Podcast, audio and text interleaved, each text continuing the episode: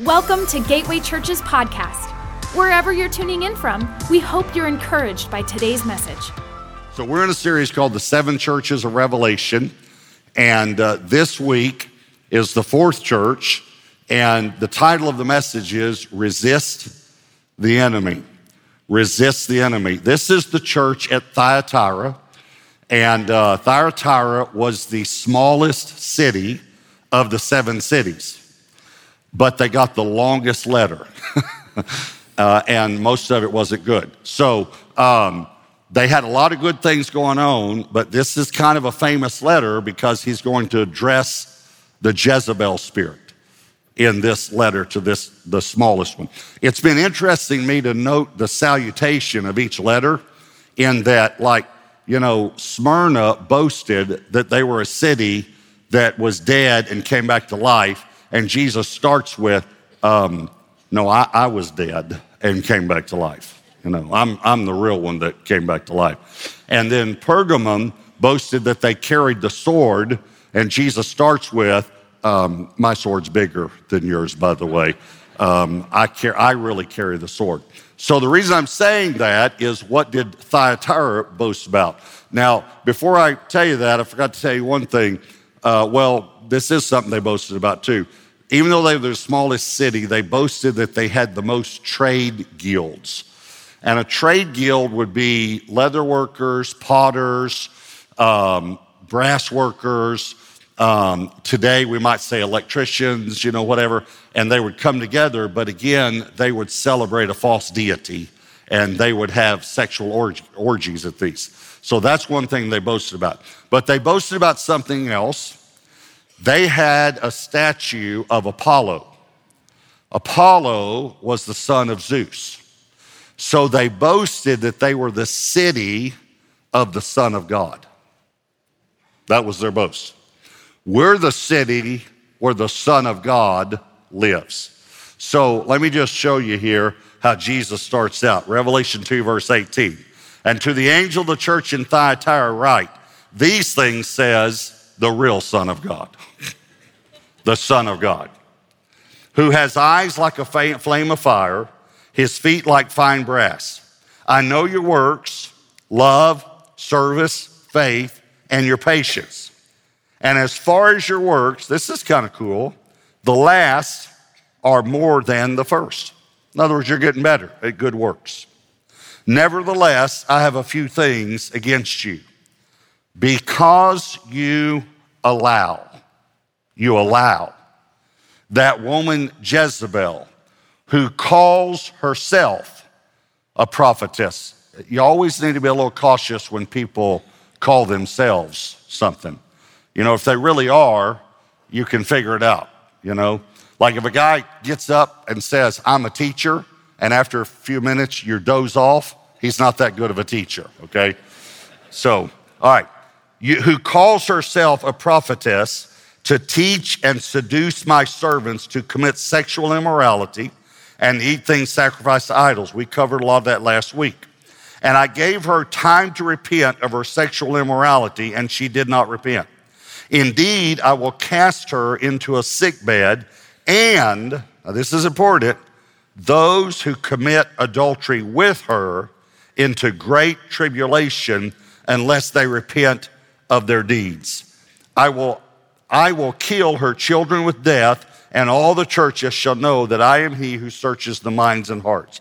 And I will give to each one of you according to your works.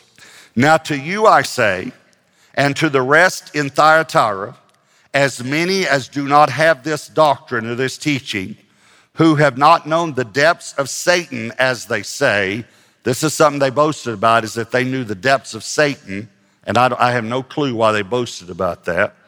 But he says this, to all of you, I will put no on you, no other burden. In other words, this is the, the one thing I want you to deal with. I want you to stop allowing this to happen. But hold fast what you have till I come. And he who overcomes and keeps my works until the end, to him I will give power over the nations. He shall rule them with a rod of iron. They shall be dashed to pieces like the potter's vessels, as I have also received from my Father, and I will give him the morning star. And then again, this statement, remember, is to all seven churches. He who has an ear, let him hear what the Spirit says to the churches. Now, here's what he's saying I know your works, you're doing great, you're doing good works. As a matter of fact, you're doing more good works than you used to.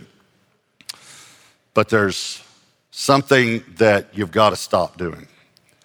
You've got to stop allowing teaching in the church that is pulling people away from me and away from what I'm teaching. You've got to stop that. And let me, let me say it another way. He said, You're allowing it.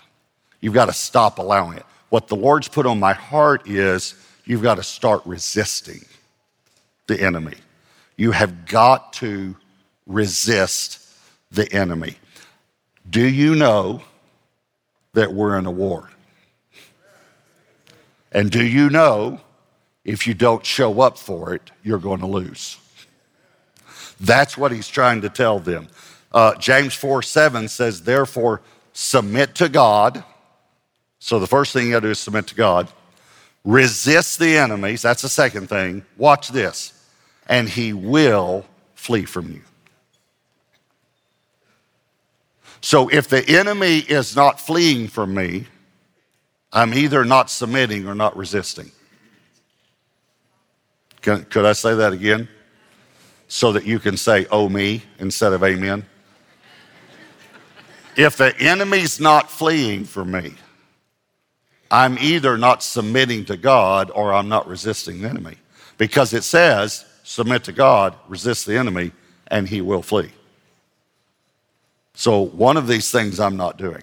And that's what he's talking to the church at Thyatira about. So, we want to ask some questions here. Number one, can Christians be influenced by demonic spirits?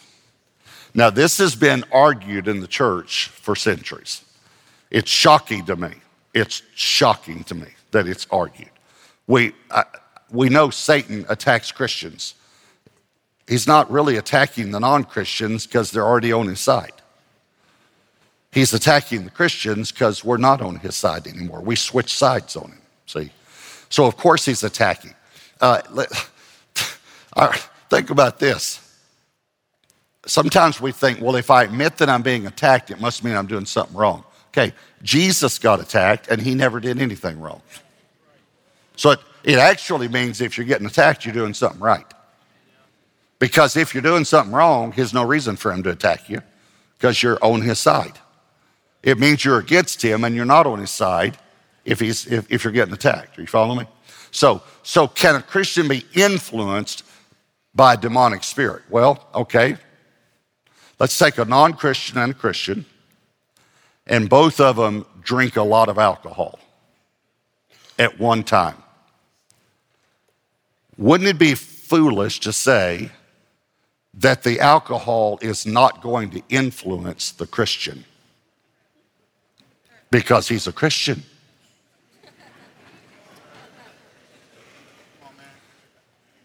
Uh, under the influence. Here's another one DUI, driving under the influence.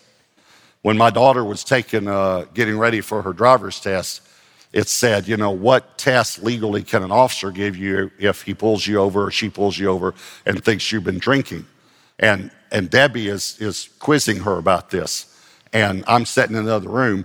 And so Debbie asked her, and my daughter said, Ask dad, he knows. that was before Christ. Let's, let's remind everyone that was BC. It's not supposed to be brought up, okay? So, but it doesn't matter whether you're a Christian or a non Christian, if you consume a lot of alcohol, you're under the influence. Right? Okay, if a non Christian and a Christian starts looking at pornography on the internet, you're under the influence. Even if you're a Christian.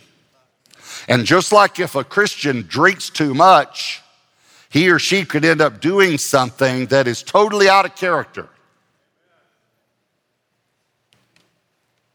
And if a Christian starts looking at pornography on the internet, you may end up doing something that you regret and that's totally out of character for you. because you've come under the influence now of a demonic spirit.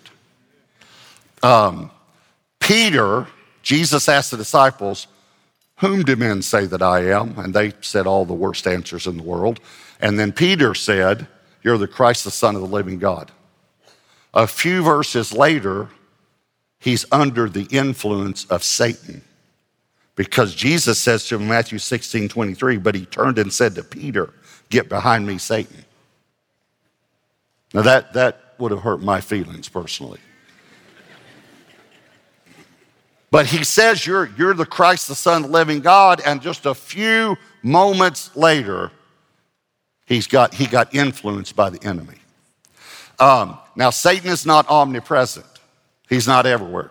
So he has demons who do his work.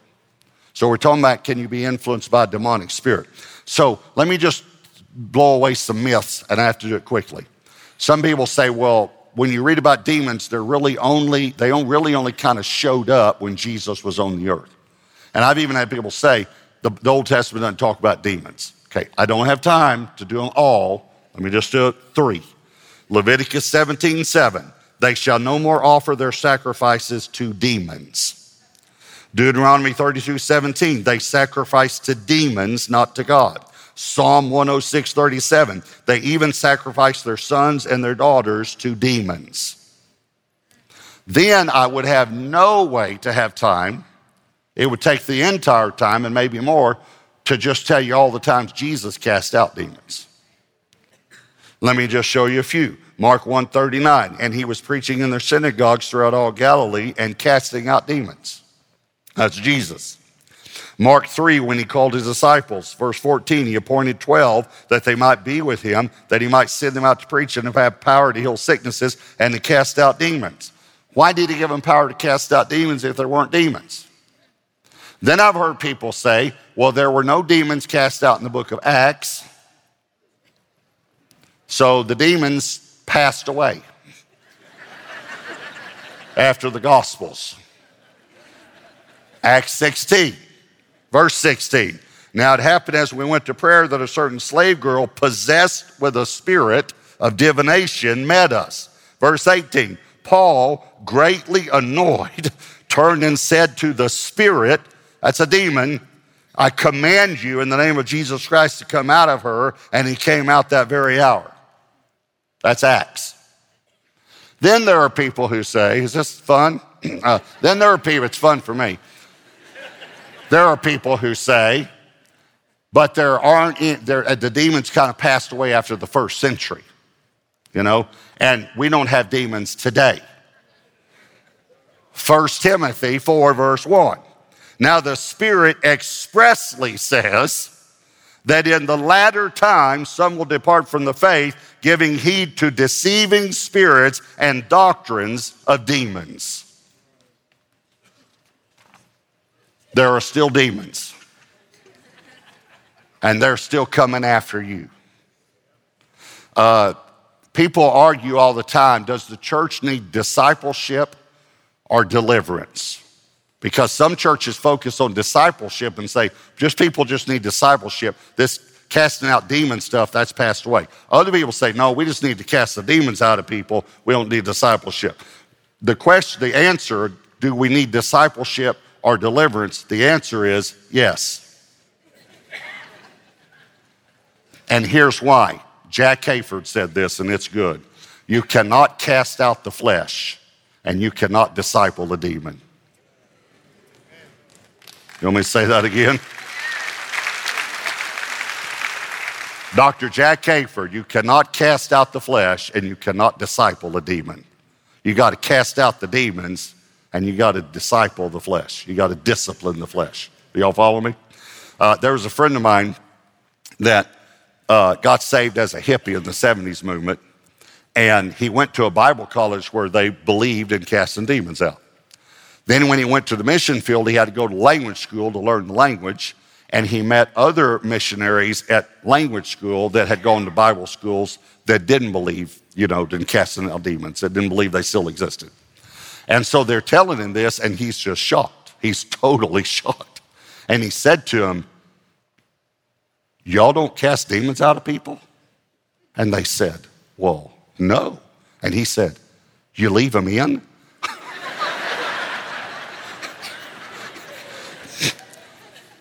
I thought that's a pretty good answer. You either got to cast them out or leave them in because there are demons. So, can a Christian be under the influence of a demon? You better believe it. Here's number two What are some signs that I'm being attacked? Now, the Christians at Thyatira were being attacked, and many say by a woman named Jezebel, and that's possible. But many theologians believe that the woman's name wasn't Jezebel, that Jesus was referencing a spirit. Here's one of the reasons it would be very unlikely for a Jewish woman to name her daughter Jezebel.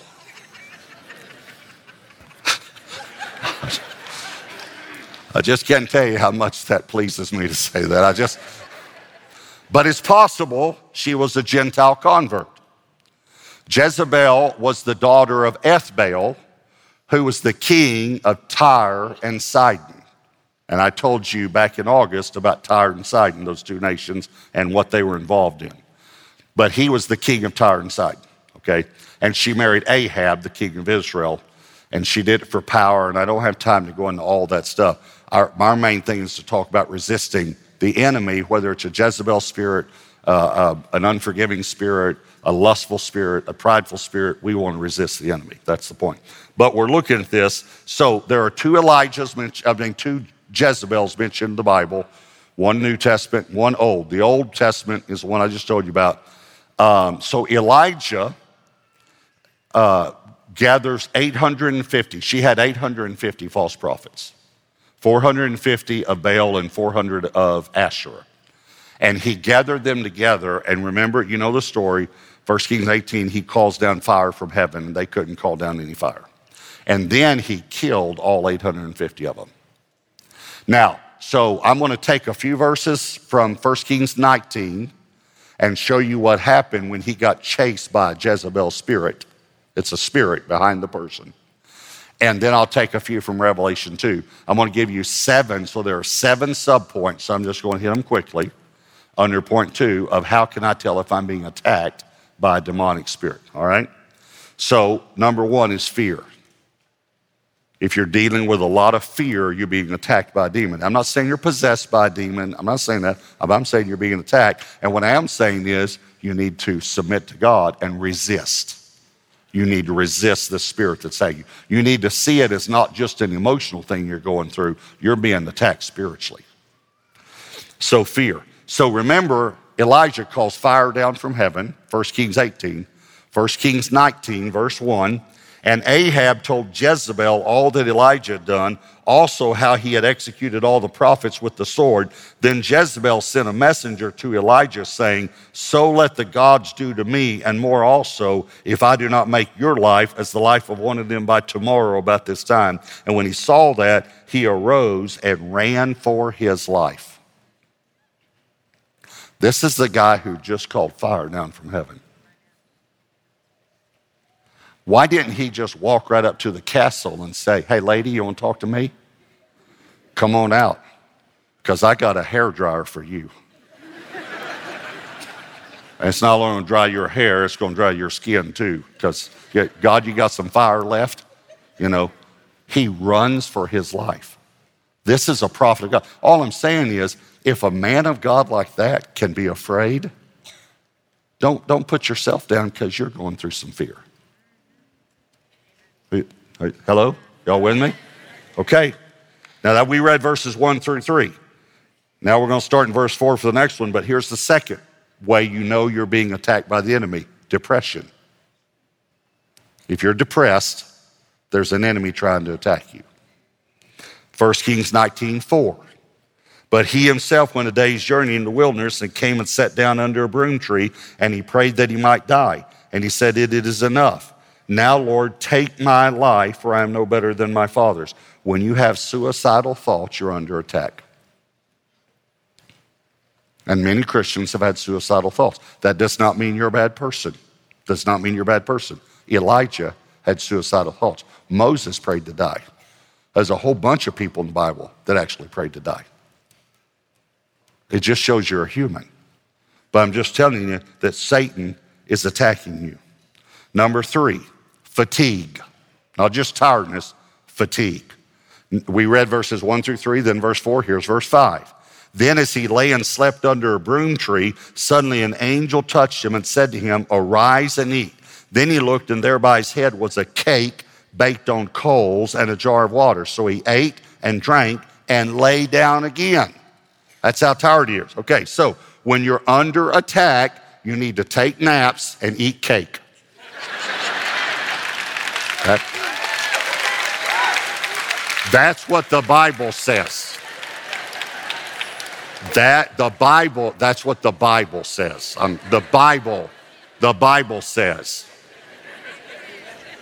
The Bible says eat cake. By the way, this is the first reference to angel food cake. Okay. I'm just letting you know you get really tired, take a nap and eat some cake and then take another nap. All right, all right. Here's number four sickness. I'm not saying every time you're sick, not saying that. This is a huge subject. I understand that. I'm just saying that sometimes it's an attack of the enemy. Revelation 2:22 Indeed I will cast her into a sick bed and those who commit adultery with her in the great tribulation. Unusual and frequent sicknesses could mean you're under demonic attack. Verse 5, immorality. Revelation 2:20. I mean not verse 5, but number 5. Nevertheless, I have a few things against you because you allow that woman Jezebel who calls herself a prophetess to teach and seduce. I'm going to tell you about the word seduce, my servants to commit sexual immorality. Okay. If you're going through a time of greater sexual temptation, and you've been maybe doing fine for years, and all of a sudden you're really being tempted more. That's a demonic spirit coming after you. You're being attacked. So, you, you got, and here's what you can do when you're being attacked, by the way. You get some brothers and sisters around you. You tell some people you're being attacked. You get some other people to help you fight. So when you're being attacked by the enemy in, in, in an area like this, and if you're married, hopefully you've gotten to the place where you can talk to your spouse about this and say, I'm being attacked, and your spouse doesn't feel insecure. Debbie and I have gone through this many times where I've said, I'm being attacked in this area, and I, I have no desire at all, but I'm being attacked. And I know it's, it's a demonic attack. By the way, the word seduce means someone who coaxes you just to wander a little bit off the path. That's what the word seduce means. Just wander off the path. In other words, now don't do anything bad. Don't, don't, don't like have an affair, but just flirt with this person a little bit. Just wander off the path a little bit. Okay? Number six, insecurity. If you're dealing with tremendous insecurity, you could be under attack from the enemy. Many, many people have father wounds probably most, and maybe all, have some father wounds. Um, I don't know if you've ever thought about this, but everybody, everybody gets affirmation from fathers. Women get affirmation from fathers. Little girls get affirmation from fathers. They can go in with their new dress and say, Mom, do I look pretty? Yes. They go to dad then. Dad, do I look pretty? You look beautiful. That's the where the affirmation comes. Little boys get affirmation from fathers, and grown men get affirmation from fathers. Now, here's the good news you have a new father who will affirm you and encourage you. But most people, most people have father wounds that they've never dealt with. I just wanted to show you one in the Bible. Okay, just one. Jonathan, Saul's son, they're at a banquet. His dad gets mad at him. I'm going to read it out of the New Living Translation. 1 Samuel 20, verse 30. Saul boiled with rage at Jonathan and said, You stupid son of a whore. Okay, if, you, if you've never had any counseling training, that's a father wound. when your father calls you a stupid son of a whore in front of, of course, what does that say about Saul's uh, wife. Oh, anyway, so maybe you didn't catch that, but anyway, it's uh, uh, so that's a father word. Here's number seven: rehearsing your speech. If you're rehearsing a speech towards someone, you're being attacked by the enemy.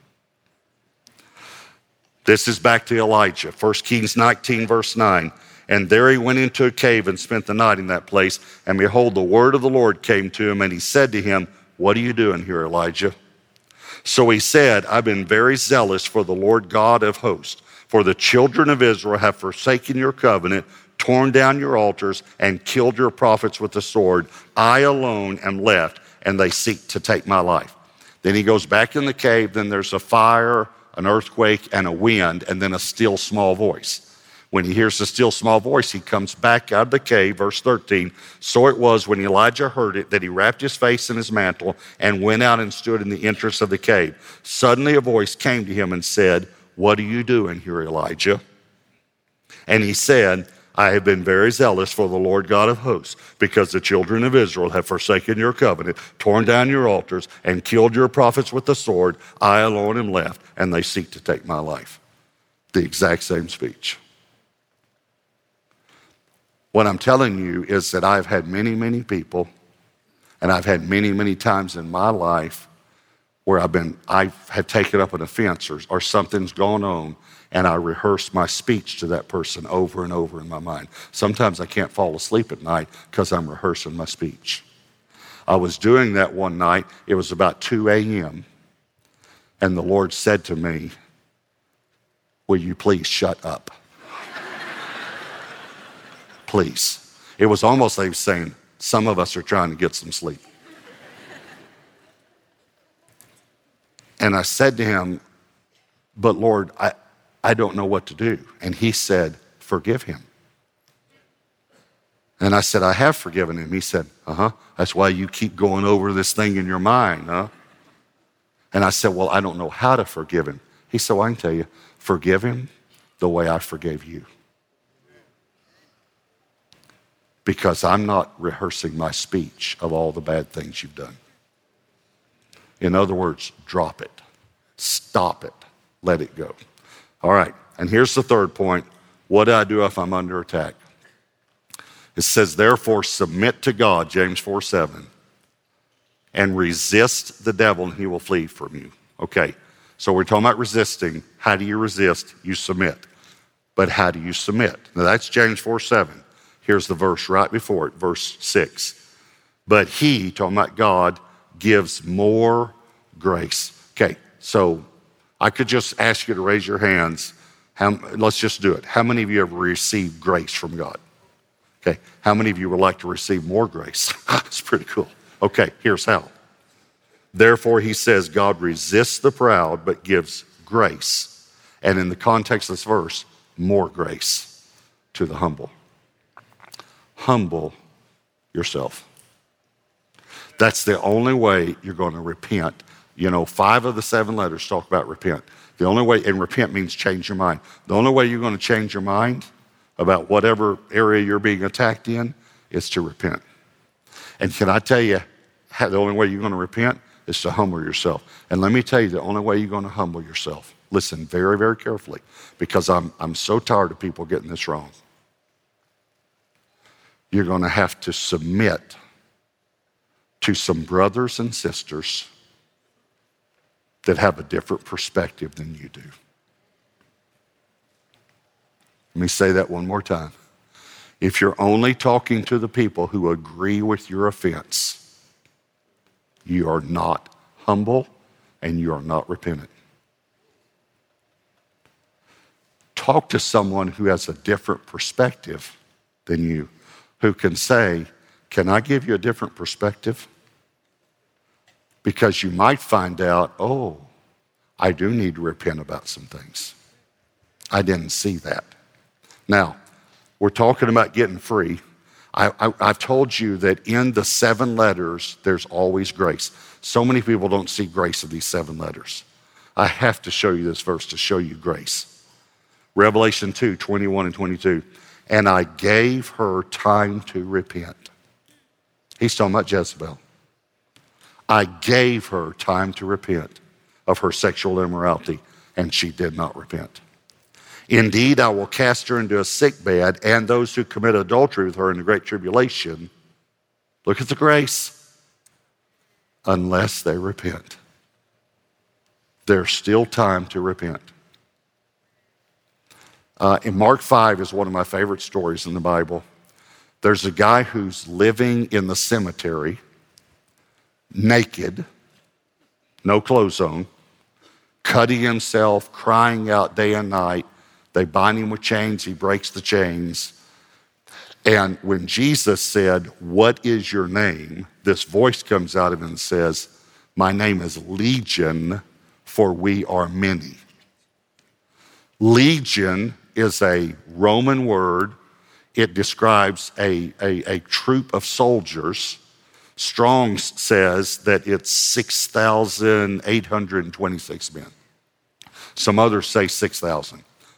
So this guy had 6,000 demons. 6,000 demons. And he's living in a cemetery naked. So there's nobody here that's in as much bondage as he was, okay? Because y'all got your clothes on.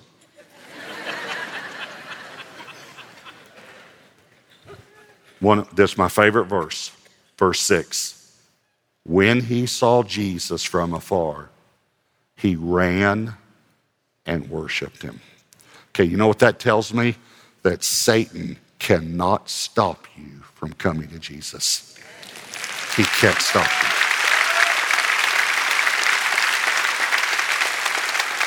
If he could have stopped anyone, he could have stopped this guy. But he didn't just come to Jesus, he worshiped him. That word worship is the Greek word proskuneo. Let me tell you what it means it means to bow to the ground, listen to me carefully, and kiss the feet. You got to be humble to kiss someone's feet. I'm telling you, you will not get free. You can, you can be under an attack, you can be in bondage in an area. But the key to getting free is to humble yourself, submit to God.